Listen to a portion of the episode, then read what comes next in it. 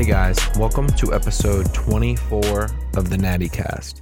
I am your host, Peter Bowman, and in this episode, I'm going to talk about a few topics. So to start, I want to talk about, you know, some good news. I've actually been making some decent progress in the gym. So it feels good to be doing that again because it's honestly been a while. Uh, the injuries and whatnot have been, you know, a damper on the mood and all that shit. But I, found the routine that I've been sticking with, and I've been actually making some decent progress. So I'm happy with that. And I'm also happy with it because I'm not really relying on food. I feel like in the past, I've kind of relied on food, you know, to um, increase my strength and improve in the gym. Um, like I said, I was I was bulking kind of uh, a few months ago, and then I kind of took the calories back a bit, um, and just started focusing more on training and performance and trying to optimize recovery and things like that. So uh, the weight has came come down a little bit. Uh, I haven't been weighing myself like religiously, but it has come down a little bit. I've also been doing um, more cardio. And honestly, I've been doing it in the mornings just really for like my mental. I find that like, you know, I obviously I don't enjoy cardio, especially on um like a machine, like a treadmill or like the stairs. It's not like I'm excited to do that. Um I like walking outside fine, but I'm not a fan of like, you know, cardio on a machine. Um so doing it kind of just like since I don't want to do it, I always feel better like once I'm done. And that obviously makes sense. If you ever don't want to do some shit, but then like you do good, it obviously feels good. Like studying for a test isn't fun, but getting the A makes it worth it. Kind of like that, I guess. I don't I don't really know. Um, but yeah, so I've been doing that. And like I said, my main priority this um, uh, mesocycle, I would say, has been the bench press. So strength has been going pretty damn good uh, for that. So I'm back to hit. I hit a five by five with 275 um, a few days ago, which is good because that's where I was at. But like I said, I was heavier, and now I'm I was much um, I'm much lighter now. Not much lighter, but a few pounds, and I'm not relying so much on carbohydrates. Like I was kind of bloating myself before the gym on carbs and I only had like I had a small meal before. I don't even think I had any carbs. It was just like um, some egg whites and whole eggs, like an egg white omelet. And so strength is going good, and I'm progressing. I'm doing some new movements now. I'm doing like a machine dip. Um, I'm doing. I'm still doing close grip on arms. Strength is going up on that. Strength is going up on the dips. I'm doing different back movements now. Um, focusing on like a chest supported T row and things like that. And I've been able to increase load um, week to week. So it feels good to be, you know, this is the first time really in like a while where like I've been progressing um, on pretty much everything for like, you know, a period of like a month or more. Um, so that's that's been really good because it feels good to just get back to making some gains, some actual gains, and then um, the next subject I wanted to talk on was intermittent fasting. So I still get a lot of questions about this, and I think some people think there's some magic attached to the window. So there's no magic attached to the window. So fitting your calories in a perfect eight hour window doesn't make it magical, or six hours, four hours, or whatever, especially if your focus is just diet adherence.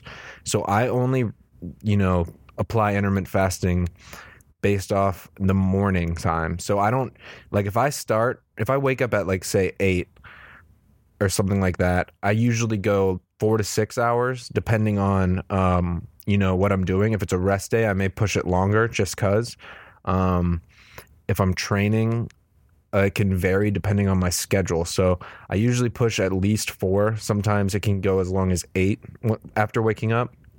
And once I break the fast, I don't I don't really give a shit once once I stop. So if I break at you know eight and then I eat at noon, I'm not stopping at eight o'clock. Like if if I'm if it whatever fits my schedule when I stop is when I stop. I don't stress a window. So there's no magic behind you know hitting the same caloric window every single day. Um, that's a large myth. There can be some health benefits to prolong fasting, like for say if you go 24 hours, um, even to 48 hours. Um, some health benefits even say they kick in around 16 hours. Um, and why there's health benefits? Um, essentially, it's because when you go through a prolonged period of fasting, your body's not producing IGF 1, it's not um, digesting food. So essentially, it has time to use its energy to repair and fight off things like cancerous cells. Um, you know, it'll reduce inflammation. Um, there's a lot more information out there on the health benefits of prolonged fasting. Um, you can check if you just Google it, you'll probably find a lot of information. There's some good YouTube videos I've watched on it. Um, on other podcasts, I've learned about it. So um, if you want to learn more, you can just you know delve into that arena. The next subject I want to talk about is a post I made the other day about benching three times a week to build your bench press. Um, and I got a pretty good question on it. It said, um, you know, could you apply this to the squat or the deadlift? And the thing is, you could, but the squat and deadlift are way more taxing, in my opinion. Um, deadlifts, especially. So I would only deadlift three times a week um, or squat if you had, you know, a coach that knows what they're doing, properly program that. Because, you know, if you're going pretty hard on squats or deadlifts, which a lot of people do, you know, they don't really know how to you know, take things easy or work with like a specific RPE or do like speed work or things like that, um, you're probably going to really tax your CNS, which is going to affect all your workouts all over, all together. So deadlifts could, you know, affect your next chest day, whatever you have next or whatever. So you definitely don't want to be doing heavy, intense sessions of deadlifts three times a week because you'll just be fried. You'll need a deload um, probably a lot sooner than you hope. So I definitely wouldn't do that. And I just thought that was a good question, so I wanted to address that. Lastly, I want to talk about the fascinating um, study uh, that I learned about from Biolayne or Layne Norton. Uh, I posted about it today on my Instagram, and I thought it was fascinating because um, I wish I had learned this info sooner because this is definitely something that has happened to me. Um, you know, I've yo yo dieted in the past. I've, you know, binged after dieting, binged on weekends when I was restricting like too drastically. Um, and it's, I noticed it's definitely a lot harder for me to, you know, burn fat now when I try to diet as opposed to the first time I did it where I didn't really even know what I was doing. And, you know, the weight just like came off pretty quick, like losing two pounds a week fairly easily. Um, you know, I didn't, like I said, I didn't know what I was doing, so I wasn't tracking. So my methods were too drastic.